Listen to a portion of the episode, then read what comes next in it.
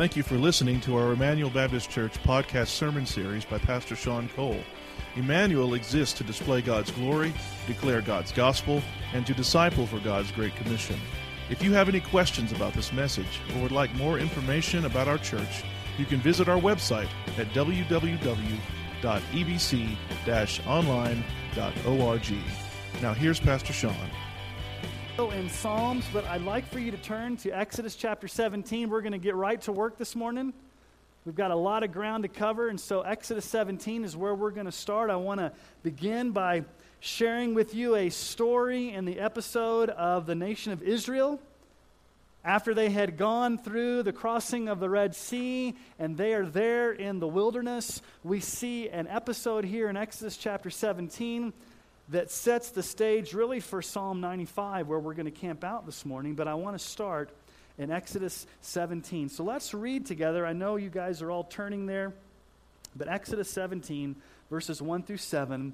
Let's hear the word of the Lord this morning. All the congregation of the people of Israel moved on from the wilderness of sin by stages, according to the commandment of the Lord, and camped at Rephidim, but there was no water for the people to drink. Therefore, the people quarreled with Moses and said, Give us water to drink. And Moses said to them, Why do you quarrel with me? Why do you test the Lord?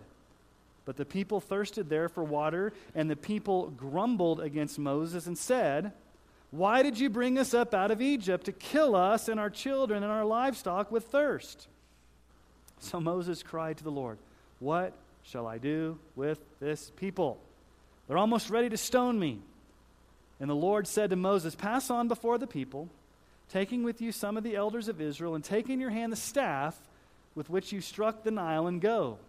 Behold, I will stand before you there on the rocks of Horeb, and you shall strike the rock, and water shall come out of it, and the people will drink.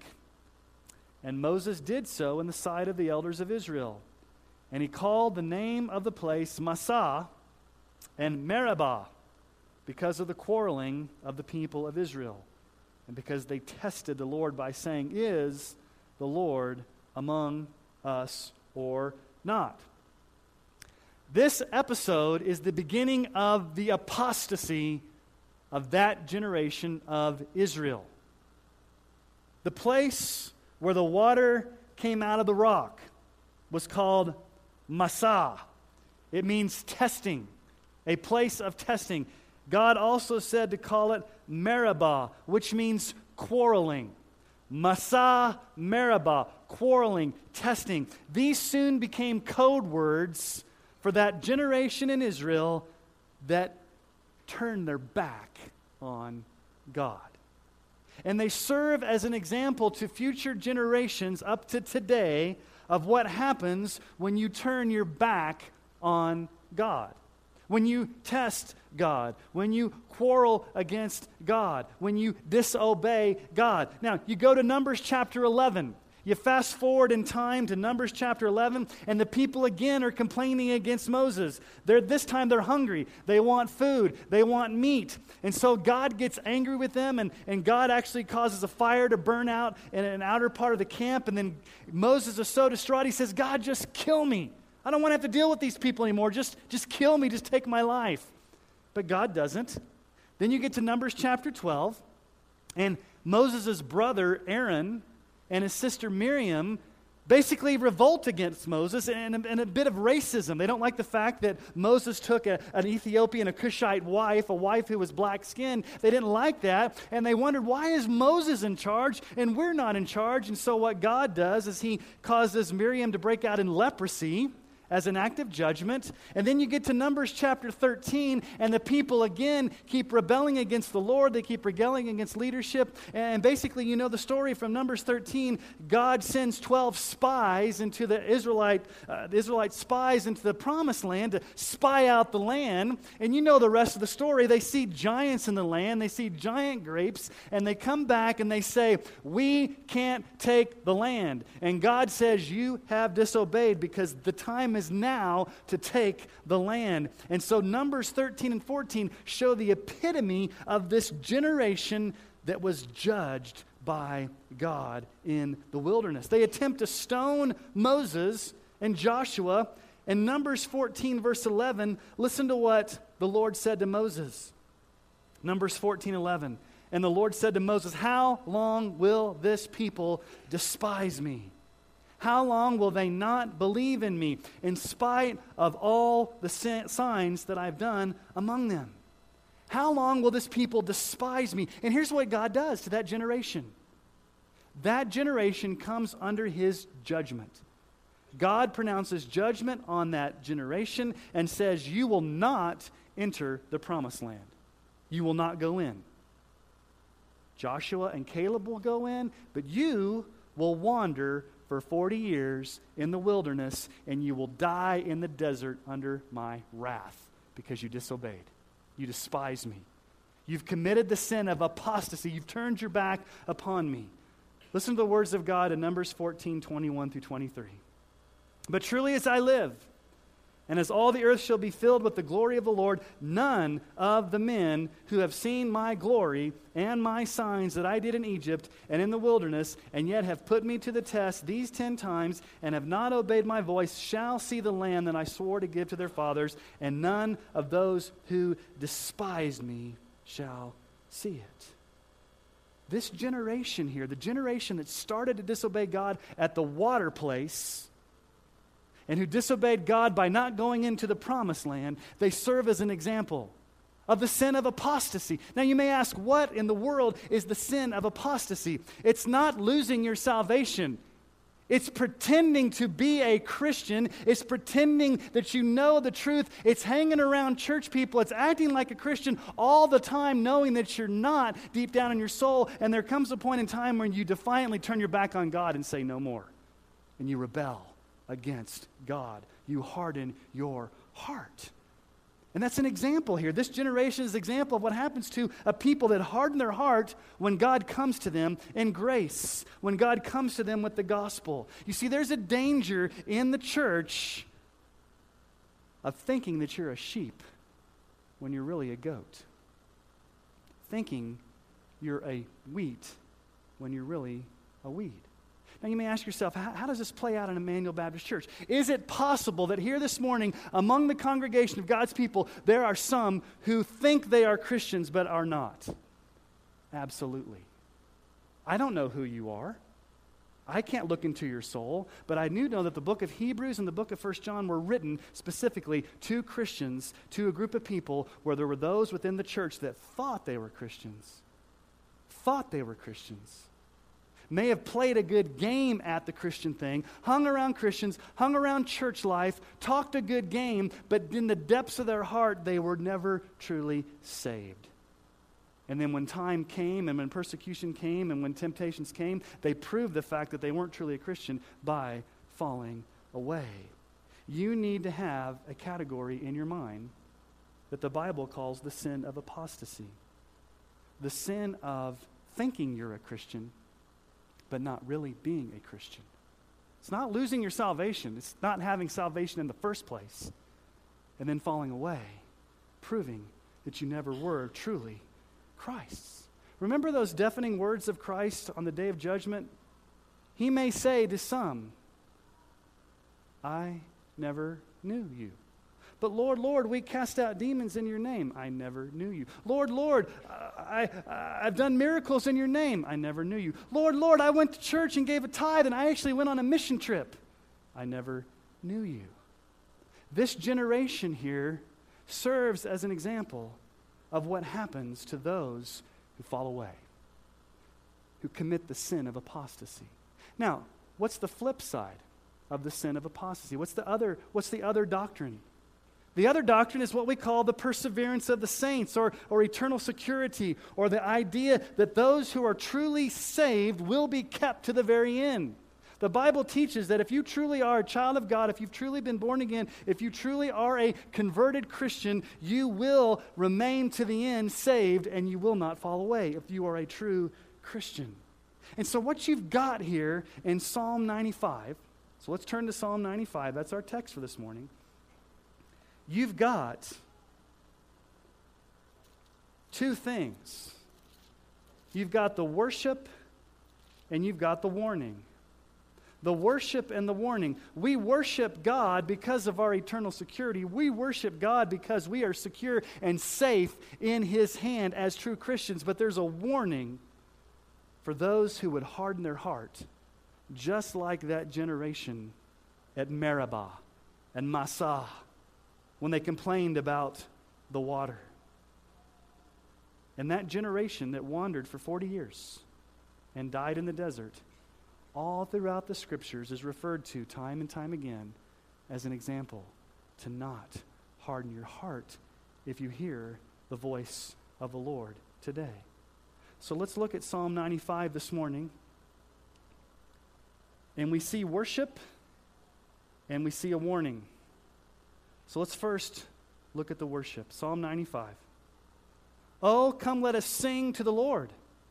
Let us make a joyful noise to the rock of our salvation. Let us come into his presence with thanksgiving. Let us make a joyful noise to him with songs of praise, for the Lord is a great God and a great king above all gods. In his hand are the depths of the earth, the heights of the mountains are his also. The sea is his, for he made it, and his hands formed the dry land. Oh, come, let us worship and bow down. Let us kneel before the Lord, our God, our Maker, for he is our God, and we are the people of his pasture, the sheep of his hand. Today, if you hear his voice, do not harden your hearts, as at Meribah, as on the day at Massah in the wilderness, when your fathers put me to the test and put me to the proof, though they had seen my work. For 40 years I loathed that generation and said, They are a people who go astray in their heart,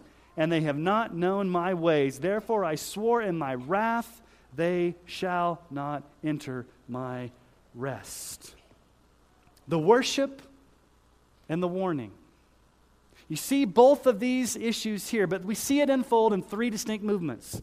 Three distinct sections of this psalm. Let's look at the first section, verses 1 through 5. What we see in verses 1 through 5 is a call to worship the Lord as sovereign creator over the entire world.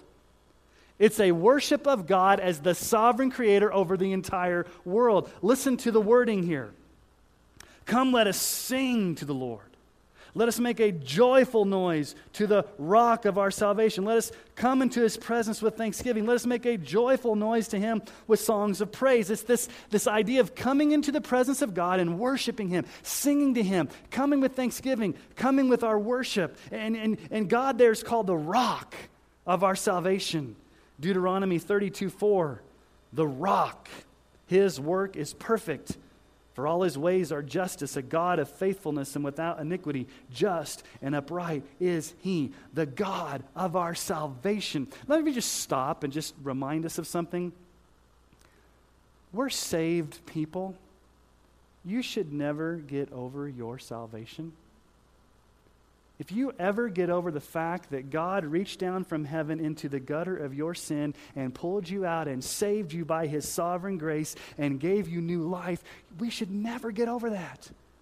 Never get over the fact that you are a saved person and God didn't have to do it. God wasn't obligated to do it, but He did it out of His sheer grace for sinners. Never get over the fact that God is the rock of our salvation.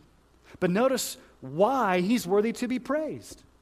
The psalmist here says he is worthy to be praised. The starting of verse 3, for, that's a, that's a for clause, a because clause, a purpose statement there. Why is he worthy to be praised? Why do we come into his presence? Why do we make a joyful noise? For the Lord is a great God, a great king above all gods. In his hands are the depths of the earth, the heights of the mountain are his also. The sea is his, for he made it, and his hands formed dry land. The God is a great God, a great king above all gods. Now look at his lowercase g. God, the Lord Yahweh, is God over all gods. Now, now all the other gods are really no gods at all. They're false gods. Listen to Exodus 15 11. Who is like you, O Lord, among the gods? The answer nobody. Who is like you, majestic in holiness, awesome in glorious deeds, doing wonders? The answer is no one's like God. You see, in the ancient world, these false gods would only have jurisdiction over one part of creation. You may have a moon god, but he was only over the moon. You'd have a sun god only over the sun, a sea god only over the sea, maybe a mountain god only over the mountain. But what the psalmist here is doing is saying that, in contradistinction to all of the pagan deities that are out there, the true living God is God over all of it.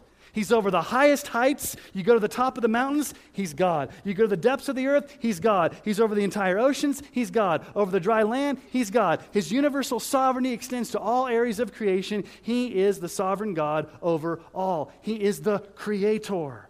Psalm 90, verse 2.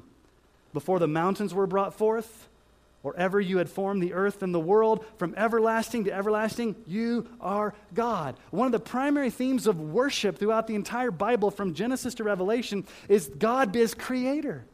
He is our creator. He's the creator of the entire universe.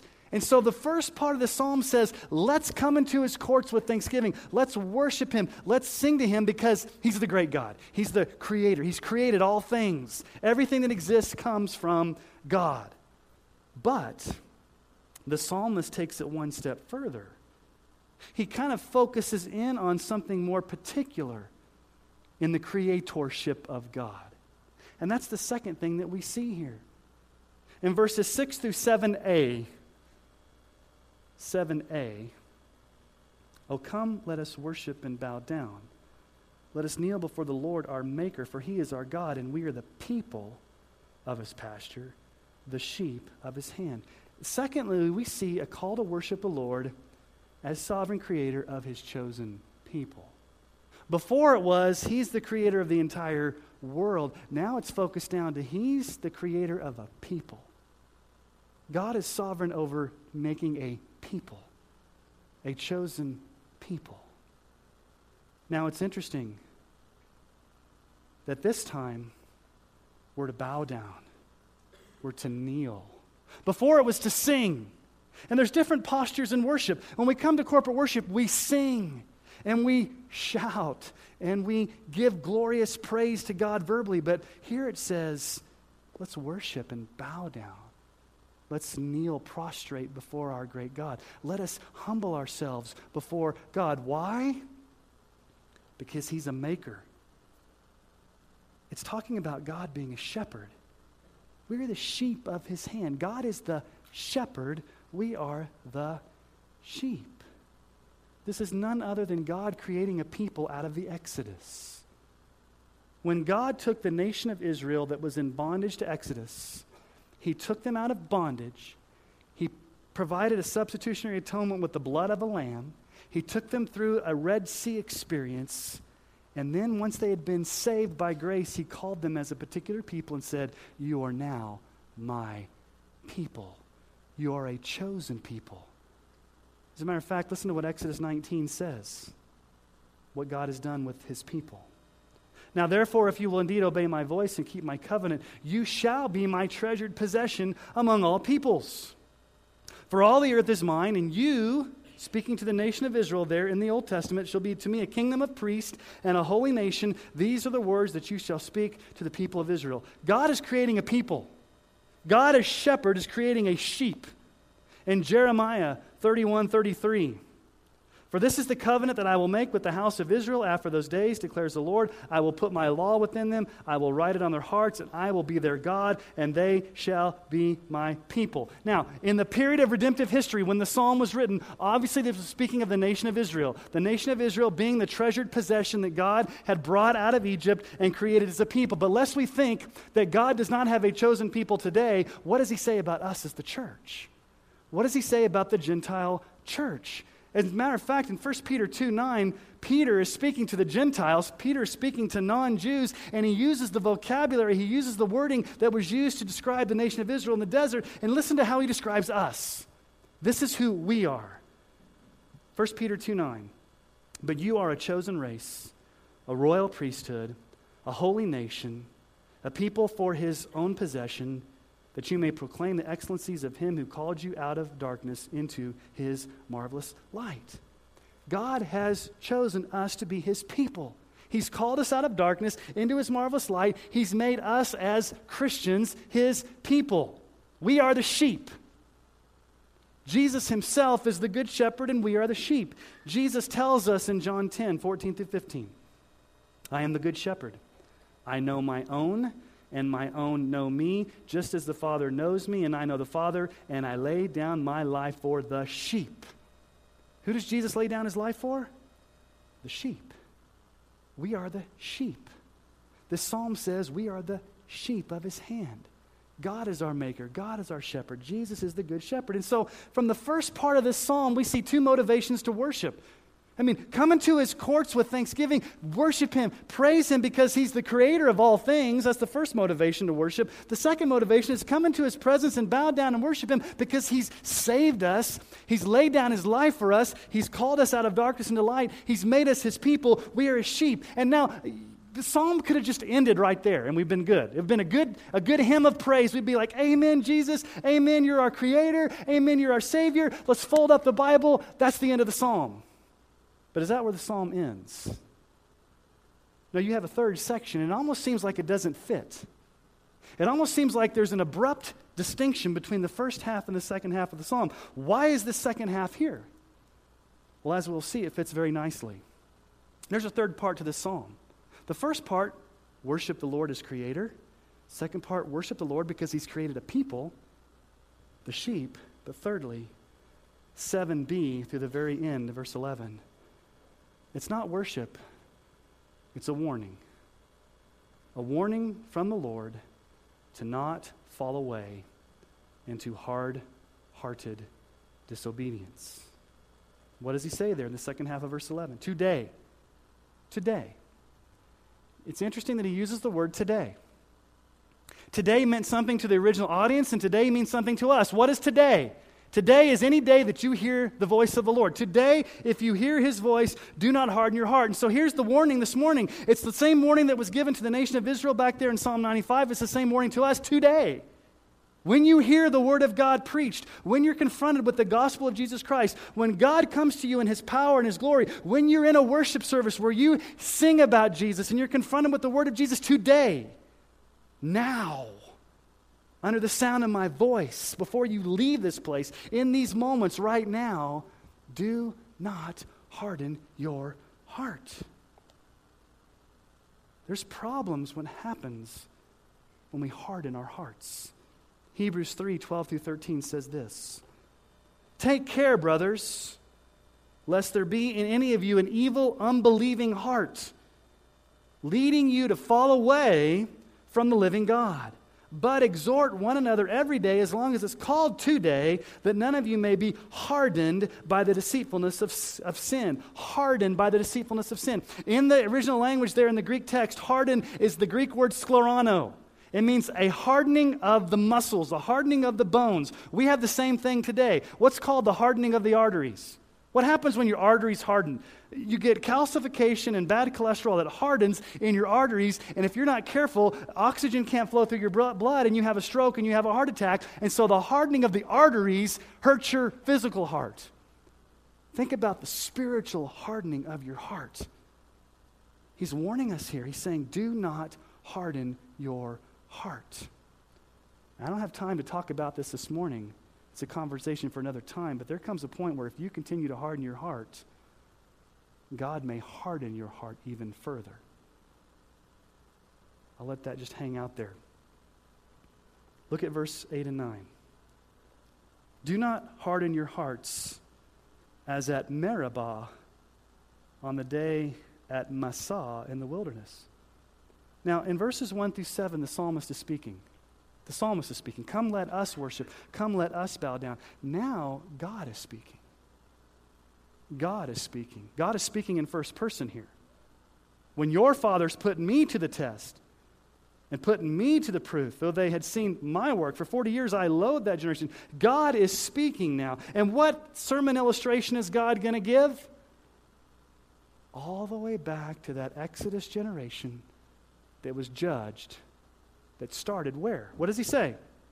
Do not harden your heart as at Meribah. Remember, we read that in Exodus 17, and at Massah, quarreling and testing. Eh, God's using code word here saying, Don't be like that generation that wandered for 40 years and died in the desert under my judgment because they rebelled. they despise me.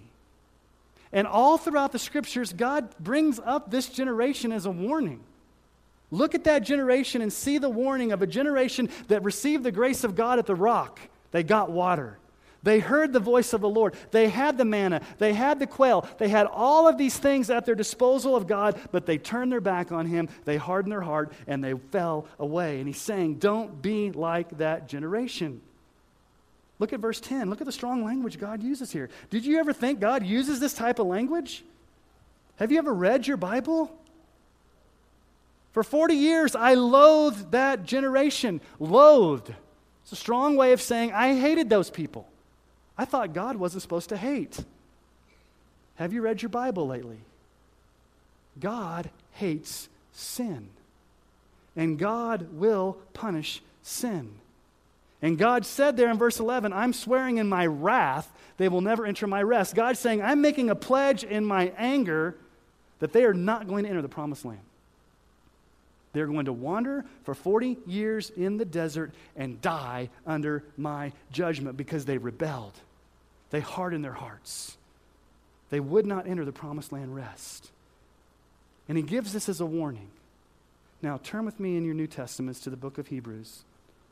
And the reason why we're turning to Hebrews is because the New Testament writer gives a commentary on Psalm 95. And I think it's very important that we see what a New Testament writer does to an Old Testament text to shed more light upon it because we've got the full counsel of God's Word now. We have a New Testament and an Old Testament. How did the New Testament writers take an Old Testament teaching and explain it for us? Well, we've got Hebrews 3 and 4 that explains Psalm 95. So let's look real quick here at Hebrews chapter 3, verse 7, on into chapter 4. Hebrews is toward the end of your Bible. Kind of go to Revelation and backtrack a few books. It's on page 1002 in my Bible. I don't know what page it's on in your Bible. Let's read Hebrews 3 and see if you hear the different, see if you hear a similarity here. Therefore, Verse 7, Hebrews 3, verse 7. Therefore, as the Holy Spirit says, today, if you hear his voice, do not harden your hearts as in the rebellion on the day of testing in the wilderness. When your fathers put me to the test and saw my works for 40 years, therefore I was provoked with that generation and said, They always go astray in their heart. They've not known my ways. I swore in my wrath, they shall not enter my rest. Take care, brothers, lest there be in any of you an evil, unbelieving heart, leading you to fall away from the living God. But exhort one another every day, as long as it's called today, that none of you may be hardened by the deceitfulness of sin. For we share in Christ if we indeed hold our original confidence firm to the end. And it is said, Today, if you hear his voice, do not harden your hearts as in the rebellion. For those for who were those who heard and yet rebelled? Was it not all those who left Egypt led by Moses? And with whom was he provoked for 40 years? Was it not with those who sinned, whose bodies fell in the wilderness? And to whom did he swear that they would not enter his rest? But to those who were disobedient. So we see that they were unable to enter because of unbelief. Therefore, while the promise of entering his rest still stands, let us fear, lest any of you should seem to have failed to reach it. For good news came to us just as it did to them, but the message they heard did not benefit them because they were not united by faith with those who listened. For we have said, for we, for we who have believed enter that rest, as he has said, as I swore in my wrath, they shall not enter my rest, although his works were finished from the foundation of the world. Do you see what the writer's doing here? He, he's taking that generation that was in Exodus 17, that was in Numbers 13, that was brought up in Psalm 95. He quotes Psalm 95, and now he turns squarely to these Christians in the New Testament and says, Here's an example. They rebelled in the wilderness. They rebelled at Meribah. They rebelled at Massah. They heard the word of the Lord. They received the gospel. They received the good news. But there was one thing that they did not do they did not believe. They hardened their hearts and they did not believe, and thus they did not enter my rest. That generation did not enter the promised land. And what he's saying here is there's a different type of rest now. It's not the promised land. The rest now is Christ in heaven. You fail to enter not the promised land, but the ultimate promised land, heaven, eternal life. And so he's using this as a as an object lesson. We have it in Hebrews 3, we have it in Hebrews 4, we have it in Psalm 95. We have it in Exodus 17. We have it in Numbers 13 and 14. We have a generation that saw the miracles of God, that saw all these things, but yet fell away. And so it leads us to ask a question that you're probably asking. Hopefully, you're asking this question Can a true believer in Jesus Christ commit this sin and fall away? Can a true believer who's been sanctified, who's been regenerated, who's been justified, who's truly been born again, can he or she ultimately and finally fall away and reject the living God and harden their heart? And my answer to you is absolutely not. A true believer cannot do that. Why? We've got the threefold guarantee of the Trinity itself. Now, what do I mean by that? What has the Father in heaven done for his people? The Father in heaven has chose us before the foundation of the world to be saved. Ephesians 1 4 through 5. Even as he chose us in him before the foundation of the world, that we should be holy and blameless before him. In love, he predestined us for adoption as sons through Jesus Christ, according to the purpose of his will. Christ has saved us and that salvation was planned in eternity past when God the Father said, I'm going to choose a people. Not because they're good, not because they deserve it, not because they're worth it, but simply because I want to create a people. And God the Father chose us, the first person of the Trinity. And what God chooses and what God does before the foundation of the world stands. But not only that, Jesus Christ the Son, the second person of the Trinity, he came and purchased for himself a people. When he died on the cross, Jesus got what he paid for his people. Ephesians 1 7. In him we have redemption through his blood, the forgiveness of our trespasses according to the riches of his grace. If the Father has chosen us and Jesus has died for us, that should be good enough to know that we're eternally secure. But the Holy Spirit, the third person of the Trinity, seals us until the day of redemption. Ephesians 1 13 and 14. In him also, when you heard the word of truth, the gospel of your salvation, and believed in him, were sealed with the promised Holy Spirit, who is the guarantee of our inheritance until we acquire possession of it to the praise of his glory. When you got saved, the Holy Spirit came and lived inside of you, and he's never going to leave you. And as a matter of fact, he's going to be there until you get to heaven, guaranteeing that you get to heaven. So you've got the triple guarantee of the Father who chose you, the Son who died for you, and the Holy Spirit that lives in you. And if that's not enough, Praise the Lord. Listen to the words of Jesus as the shepherd. The shepherd of the sheep. Remember Psalm 95? Let's bow down before our shepherd. We are the sheep. Listen to the words of Jesus in John 10, 27 through 30. My sheep hear my voice, and I know them, and they follow me.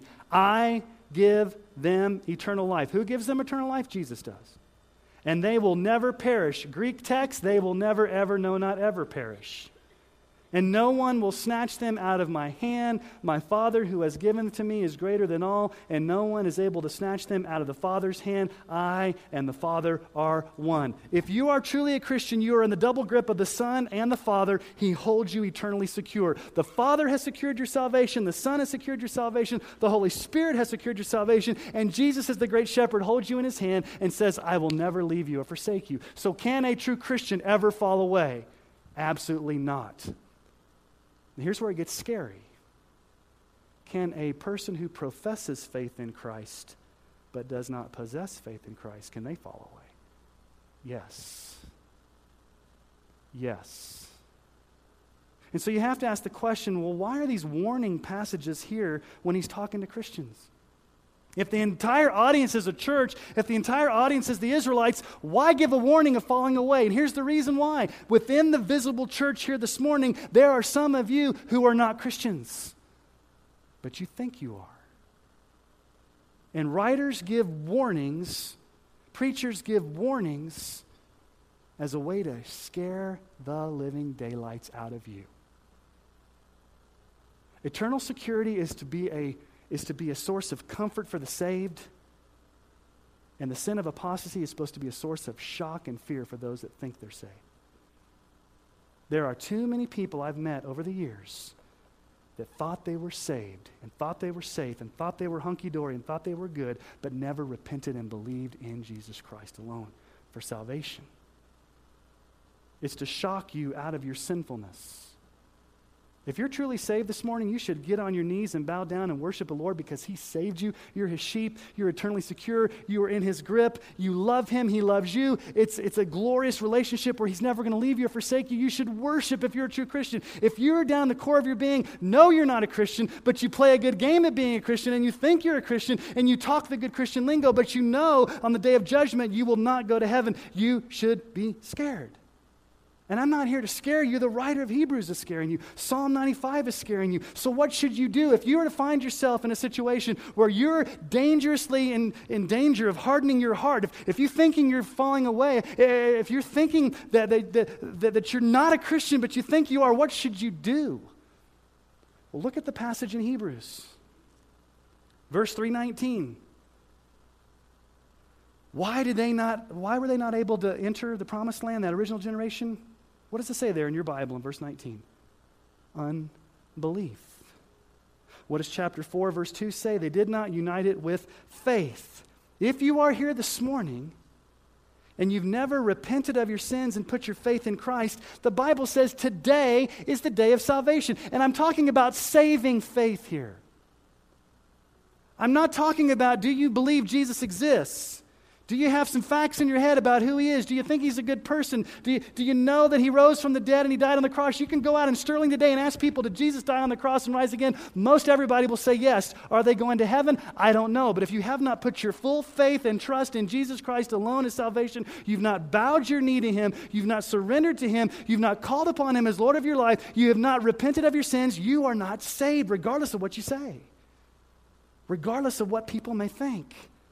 So it comes down to saving faith, a surrendering faith, a faith that says, I'm placing all of my trust in Christ alone. I'm not trusting in my works. I'm not trusting in being a good person. I'm not faking it. But I'm getting to the point where I realize I am lost and dead and hellbound. As our song said earlier, all I have is Christ. And my only hope is to cast myself at the mercy of Jesus and to fall at his knees and say, Jesus, save me from my sins. And the Bible says Jesus never turns away anybody that comes in repentance and faith. But there's a warning here. Today, today, if you hear his voice. I've been scared to preach this message this week. Because anytime you hear a passage of Scripture that says, today is the day, don't harden your heart. What happens when you leave this place and you, you, you leave this place not responding? You've missed an opportunity. Will God ever give you that opportunity again? I don't know. God may or may not. He's sovereign. It doesn't say tomorrow. It doesn't say when I get around to it. It doesn't say when I feel like it. The Bible's very clear. It says today, if you hear his voice. Now, unless you're sleeping this morning, which some of you may have, you've heard his voice. Now, his voice comes through a pastor who comes through his word, but God's word has clearly been spoken. Do not harden your heart. If you're a pretender this morning,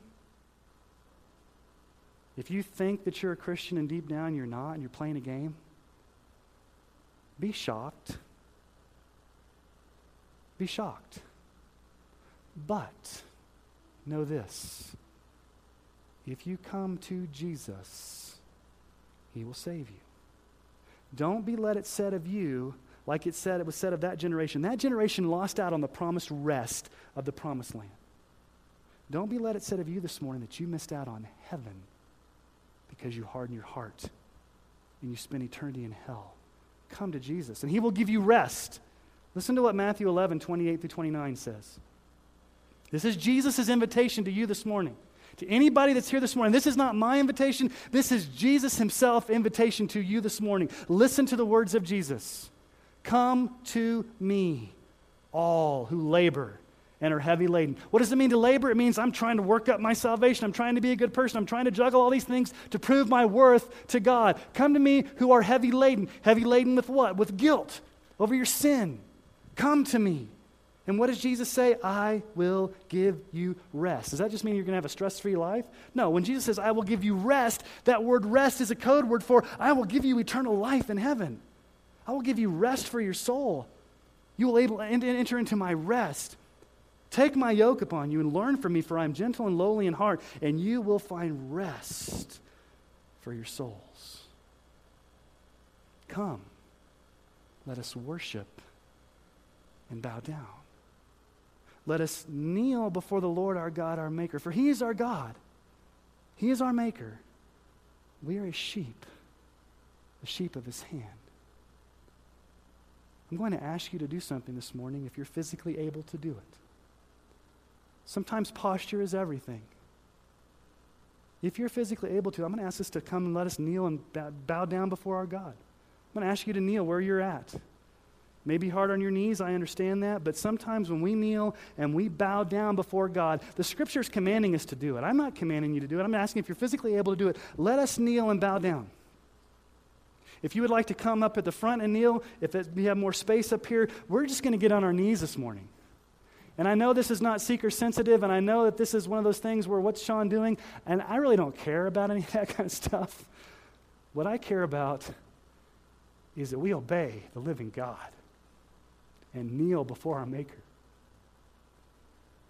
Come, let us worship. And I want us just to kneel in the quietness of this moment. When you kneel, you're in a posture of dependence. You're in a posture of humility. You're in a posture of saying, It's not my life. It's not me. I'm coming. I'm surrendering. I'm coming and kneeling before the living God. And there's two things I want us to do while we kneel. If you're a Christian this morning, and just spend time praising God that He saved you. Spend time that the Father chose you, the Son died for you, the Holy Spirit lives in you. Jesus has you in the grip of his hands. He will never leave and forsake you. Spend time just in worship on your knees.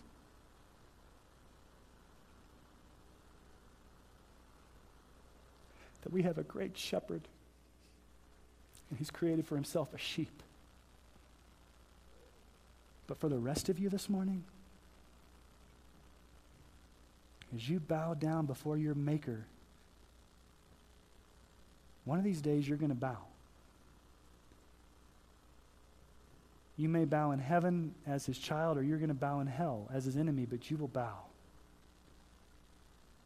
Today, if you hear his voice, do not harden your heart. If you're here this morning and you've never trusted Christ, or you think you have, but you know deep in your heart you haven't, would you spend these moments bowing down before your Maker and crying out to Jesus to save you? And there's joy in that because he does. Christ is not going to turn away anybody here this morning that comes to him in true repentance and faith. If you come to him in brokenness, if you come to him in humility, if you cry out for him to forgive you, he stands ready to forgive. So let us just spend a few moments in quietness, bowing before our Maker in prayer, hearing the worship and the warning from the psalm. We have heard your voice loud and clear. We don't want hard hearts. Would you soften our hearts? Father, if we're Christians this morning and we have somehow have a hardened heart towards others, or we have a hardened heart towards you, or we have bitterness in our heart, because things aren't going the way we'd like them to do. Lord, would you just show us that and forgive us and, and give us the joy of our salvation and soften our hearts? We want soft hearts. And Father, if there are people in this room this morning that know, I don't know, but you know and they know in the core of their soul that they are not a Christian. They may go to church. They may even say they're a Christian. They may have even come here for years and years. Or maybe they just walked in out of the, out of the blue. Lord, you know. Would today be the day of their salvation, Father? Would you soften their heart? Grant them the gift of faith to cry out to you in repentance? Lord, we don't want to leave this place. We don't want to leave this place cold and and unaffected. Father, we as a congregation are on our knees. We, are submitting ourselves to you as our great God. You are the great King. There is no other God, there is no other Savior, there is no other place we can go. And Father, sometimes it's easy to bow down here in a worship service when we're among people that believe the same way we do. But Lord, the moment we step foot out of those doors, do we live lives that are bowed down to you and your Lordship? When things get tough at work, when we're tempted by our friends, when we're, when we're around people that may affect us in different ways, do we live a bowed, surrendered lifestyle to your Lordship? We want to bow down and worship you. So, Father, I just pray for soft hearts this morning. I pray for soft hearts. Would you spend just a few more minutes in prayer this morning? Bowed and your eyes are closed. If after the service, after we sing our final song, if you still just need time to linger in worship, or if you need to linger at the front, or you need to talk to someone, or you need prayer, or you need encouragement, or you need questions answered, I'm going to be up here. Pastor Andrew's going to be up here. Others will be up here, both men and women, to encourage you. So don't leave this place without seeking the help that you need.